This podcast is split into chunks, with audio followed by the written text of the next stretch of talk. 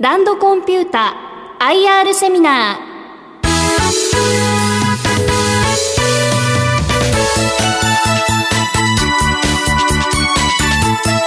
この番組は証券コード3924東証一部上場株式会社ランドコンピュータの IR 活動の一環としてお送りします。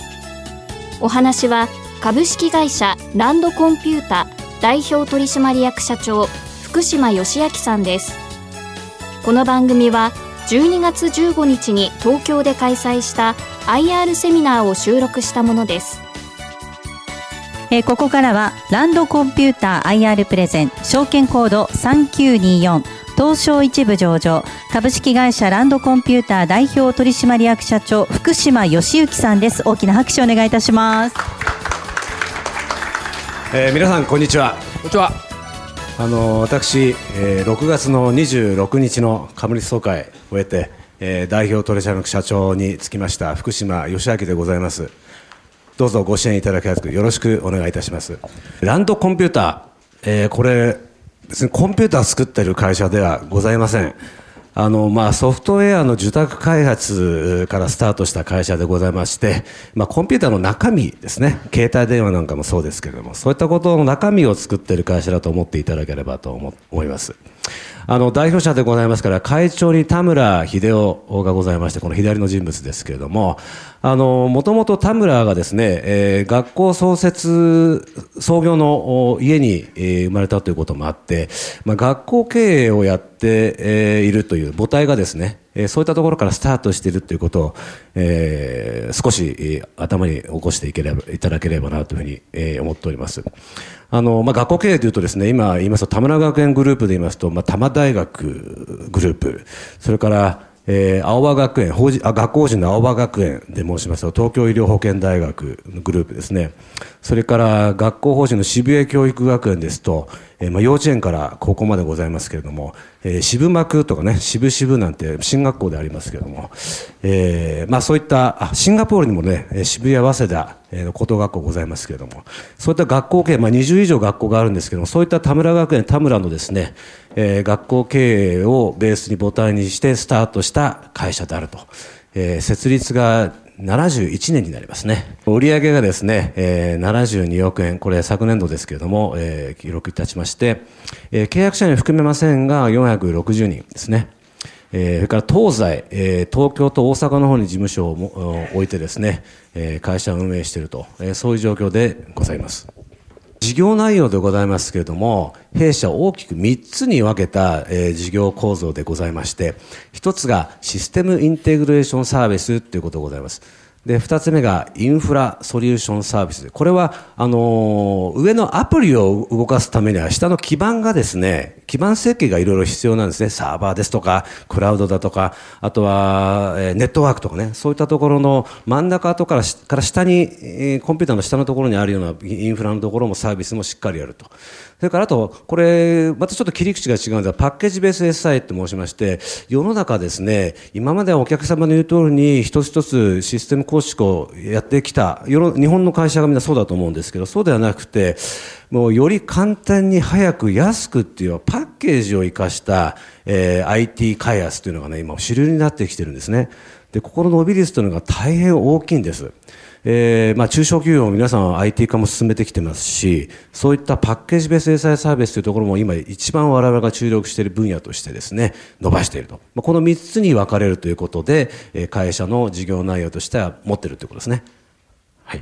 それから、はい、ここがですね、3つの柱のうちの、柱のうちの1つの一番大きいところですね。システムインテグレーションサービスということで、どんな分野をじゃあやってるの？金融サービスという、金融部門ですね。まあ、銀行、保険証券、クレジット、こういったところの分野っていうのは、やはり創業以来しっかりやってきているところなので、えー依然、売上比率は大きいですね。その他の一般も、これ大きくくくっちゃってますけどね。産業というと非常に広いんですけど、まあ、産業流通系、それから医療、まあ、医療というヘルスケアという言い方がいいかもしれません。そういったところの分野も、えー構造としては、比率としては伸ばしてきていると。それから公共もあると。ちょっとこういうところの大きく言うと、えーまあ、4つぐらいのところですね。大きく言うと部門で、えー中心にシステムインテグレーション、IT サービス、構築のところをやっていると。いうことでございます。それからシステムインテグレーションって、じゃあどういう仕事の流れで、えー、システム構築するのって企画、企画立案、まあ、コンサルティングだったところですね、お客様の懐に入ってですね、コンサル的に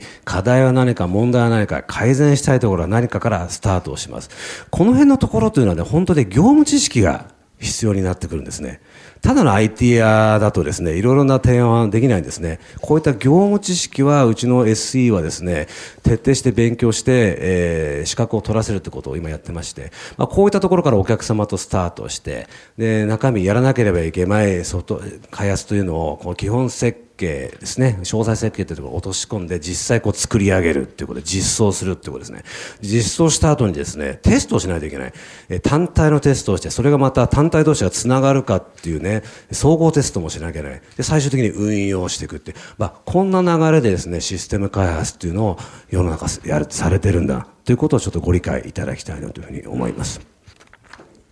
えー、一つ、そうですね、あの、金融系で我々すごく注力しているのがネットバンクですね。ネットバンクの勘定系のところは大変力を入れて今、我々強く一生懸命やっているところでございますけれども、えー、これ真ん中はネット銀行がございまして、まあ、お客様いますね、ユーザー。今、ユーザーっていうのはですね、もう、駅前のその、大きな都市銀行のですね、えー、メガバンクの営業支店に行く必要もなく、皆さんもモバイルで皆さん、あの、いろいろと銀行と取引できる時代になってきてですね、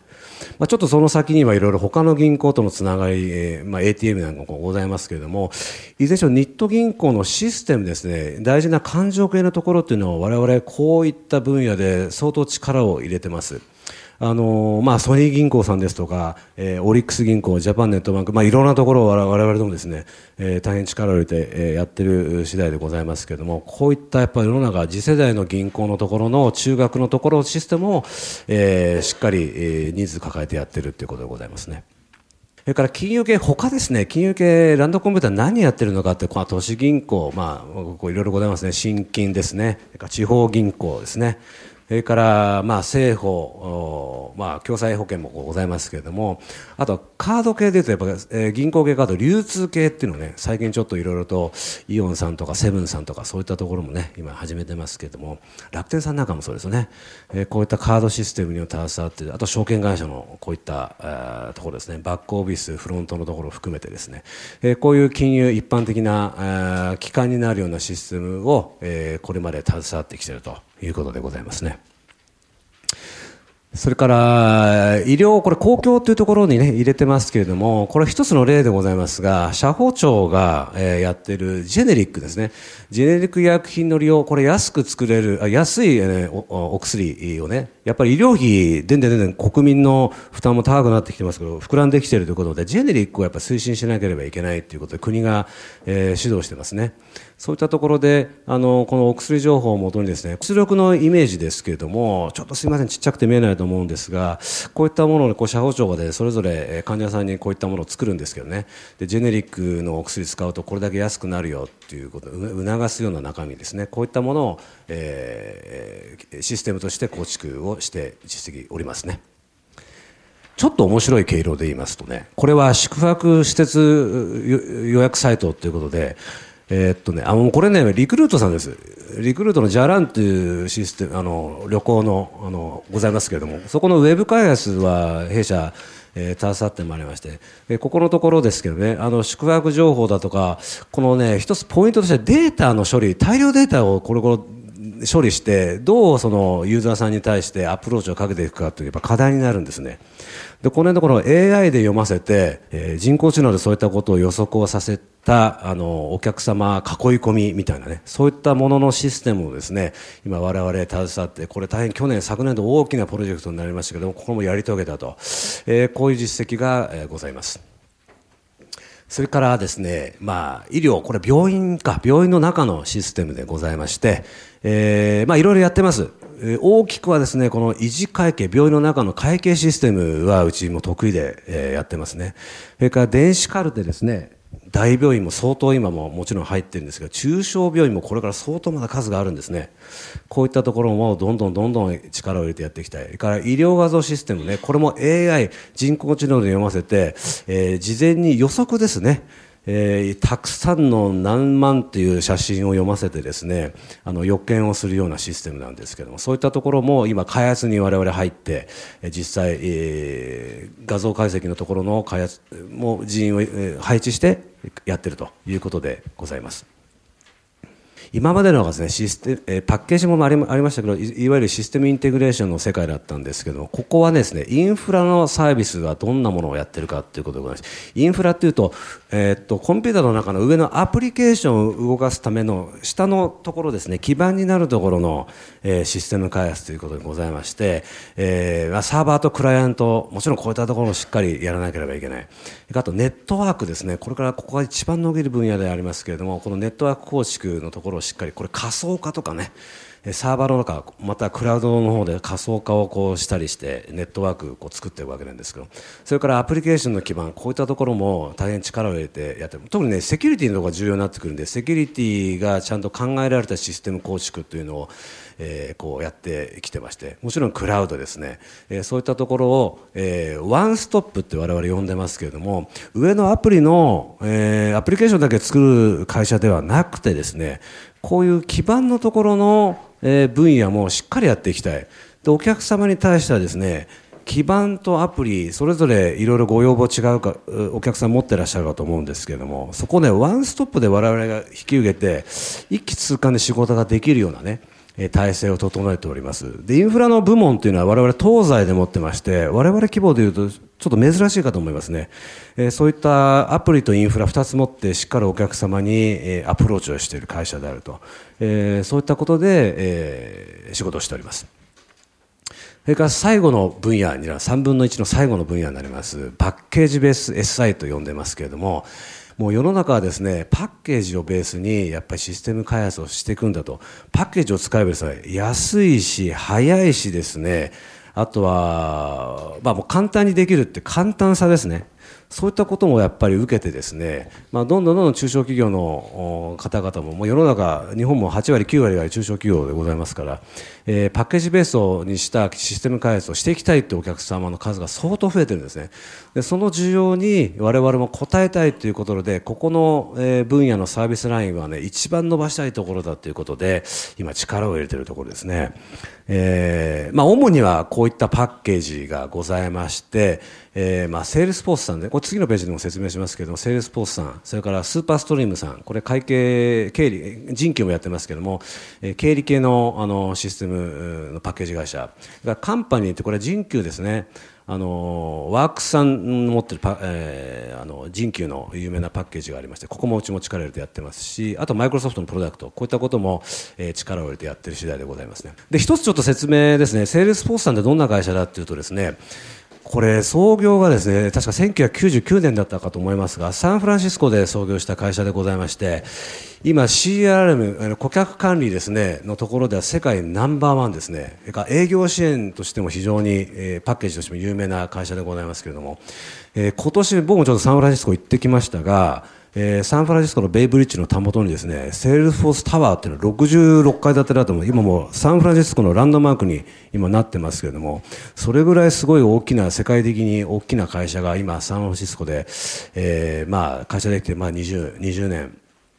えーまあ、30年弱ですねなりますけれどもそこのところを私ども大変力を入れてやっておりまして2013年度にはですねベストインプリって一番お客様に対してシステムサービスを導入したということで表彰されるんですけども、えー、それも我々受けておりまして我々自身はまだ10年ぐらいですね仕事をしてきておりましてここはえー、大変セールスフォース様からもですね我々非常にいろいろなことを言われて求められているということもあってしっかりやっていきたいと、え、いうふうに思っております、えー、っとうちは特にそういうのは販売管理のところが大変強くところで、えー、仕事をしてまして、まあ、顧客の管理だとか商談の管理をねやる入金とか請求の管理こういったところのフロントのところで会社の中身でですね、えー、抑えてパッケージで動かしていくということを今導入支援として導入とし導入をお客様にしているところでございます。それからスーパーストリームっていうこれ会社さんがございましてここもですねこれ導入の数でいうとねナンバーワンなんです。会計システムナンバーワンなんですね。中小企業を含めてですね。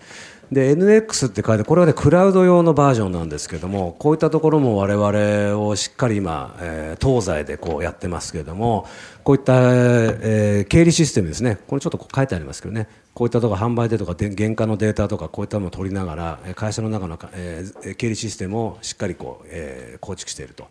いうことでございます。でランドコンピューターの強みは何かということをこう4つに分けてねやってます。やっぱり48期ですね、71年創業で、そういった安定した経営実績があるということです。これはもう今までこう蓄積してきた技術力、業務知識というね、まあ、品質に裏付けされた強固な強、まあ、顧客基盤、75%のあの大手との関わり合いを見ていただいたかと思いますけれども、大変強い、えー、手話なね、手話な、えー、基盤ができているかなというふうに思っております。それから3番目は、これは僕は特にこう力を入れてやっていきたいんですけれども、人材を育成するっていうことですね。ここにとにかく、あの、もう投資をどんどん僕していきたいというふうに思ってるんですね。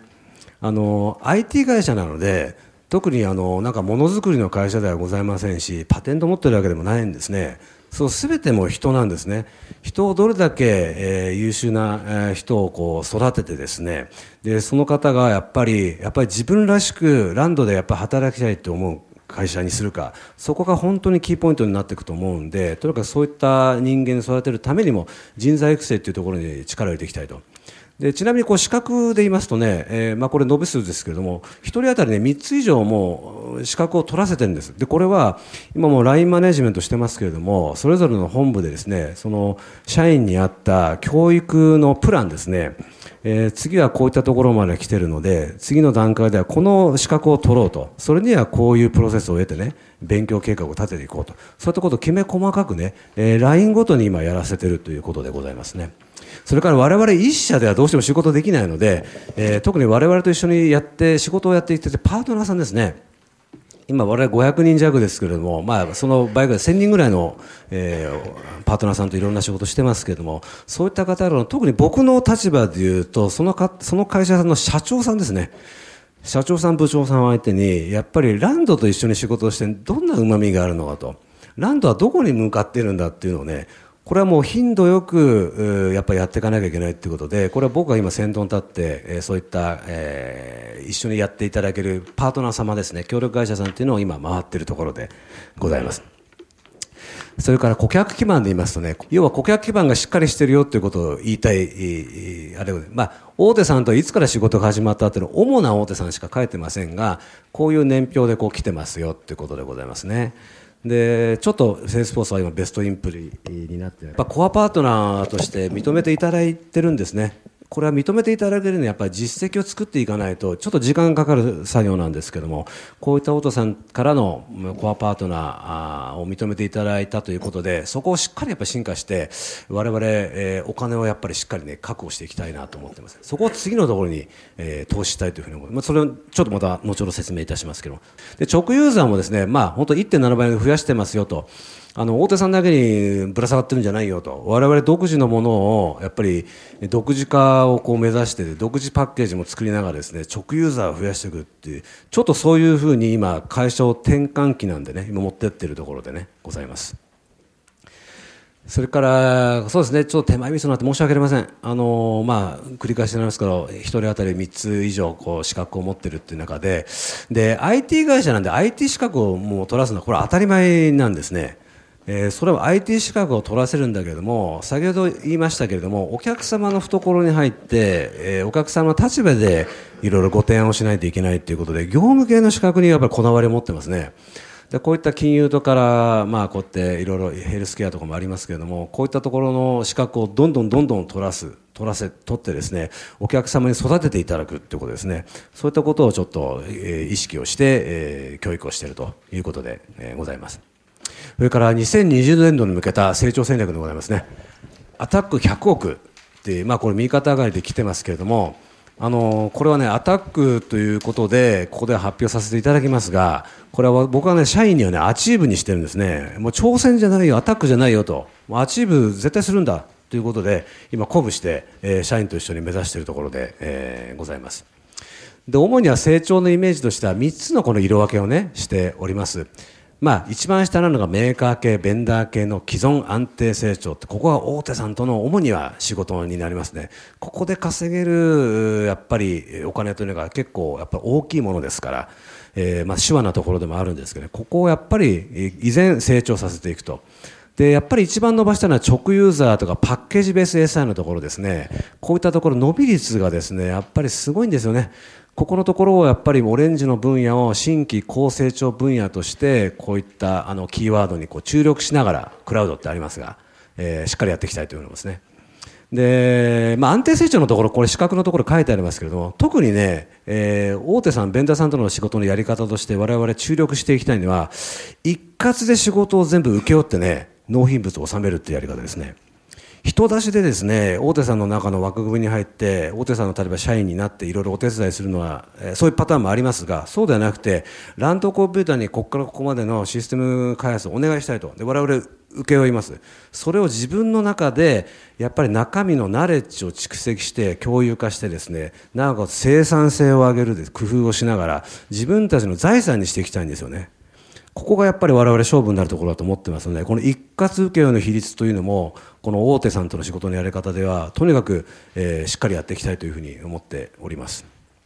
それから繰り返しになります、成長性のところでは得意分野のさらなる強化ですね。これは金融系とかそういったところもそうですけど、まあ、パッケージベース SI もそうですし、しっかりやってきます。それから新規ビジネスの拡大ということで、私、ビジネスインキュベーション推進部っていうのもこの4月に立ち上げてですね、新規ビジネスのネタを探して、えっと、育てていくということですね。そういった部も同時に立ち上げています。それからマネジメントですね。これは本当にここはしっかり一番やっていかなきゃいけないんですけども、社員の意識をこう変えて、えー、巻き込みながら仕事をしていく、えー、部部下を育てるのも含めてこういった改革っていうのをしっかりやっていくっていうねそれから最後一番僕がやっぱり、えーまあ、上場したってこともそうなんですけど理由なんですけどもやっぱりそういったお金をですね人材強化に振り向けていきたいというふうに、思っている次第でございますね。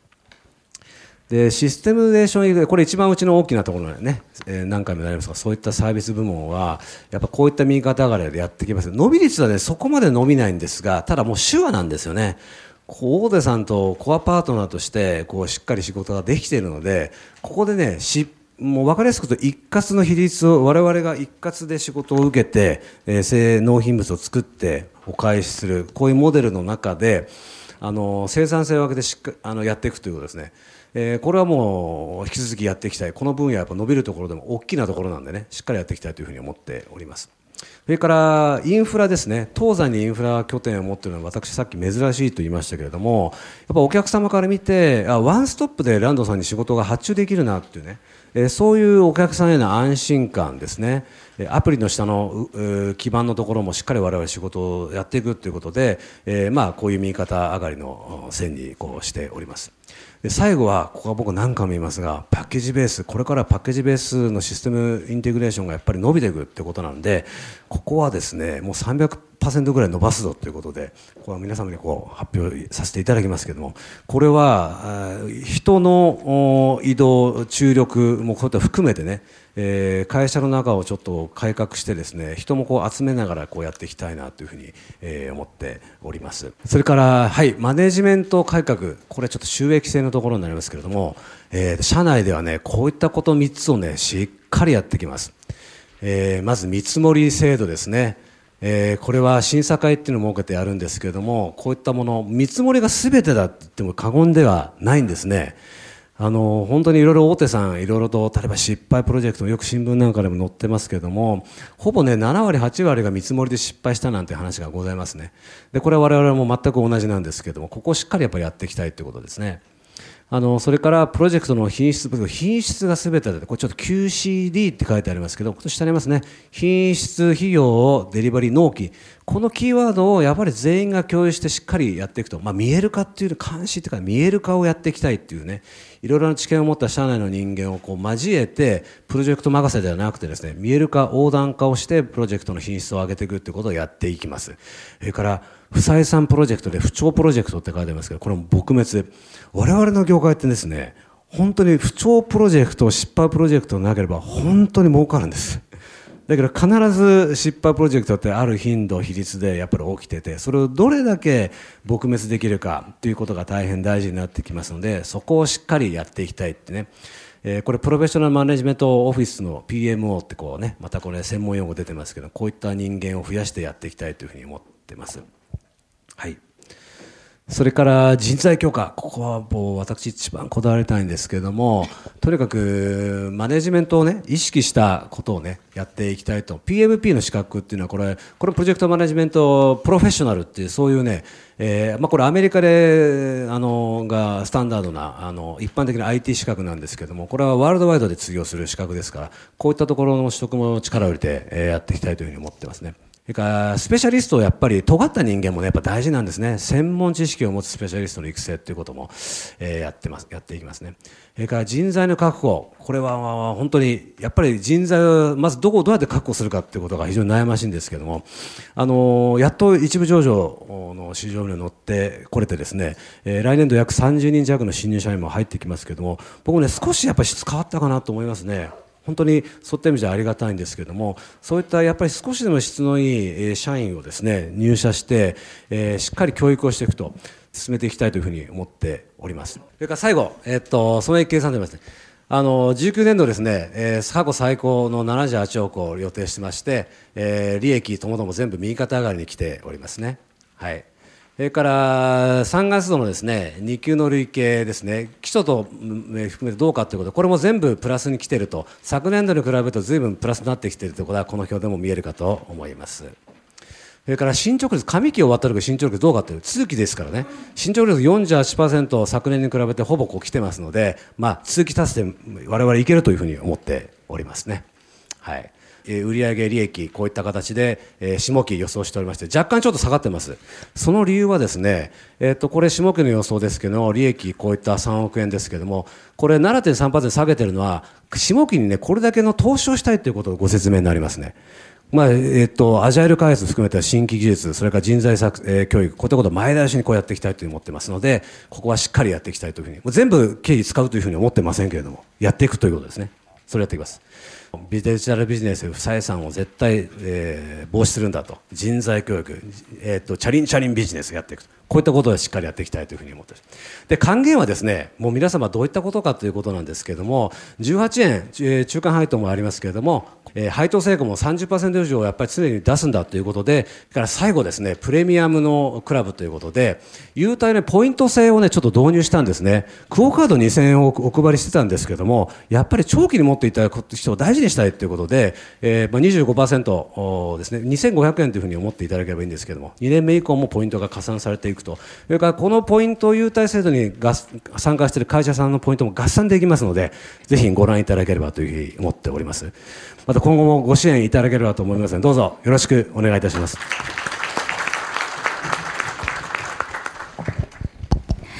ありがとうございました。ここまではランドコンピューター IR プレゼン証券コード3924東証一部上場株式会社ランドコンピューター代表取締役社長福島義明さんでした。どうもありがとうございました。ありがとうございました。ランドコンピュータ IR セミナーこの番組は証券コード3924東証一部上場株式会社ランドコンピュータの IR 活動の一環としてお送りしました。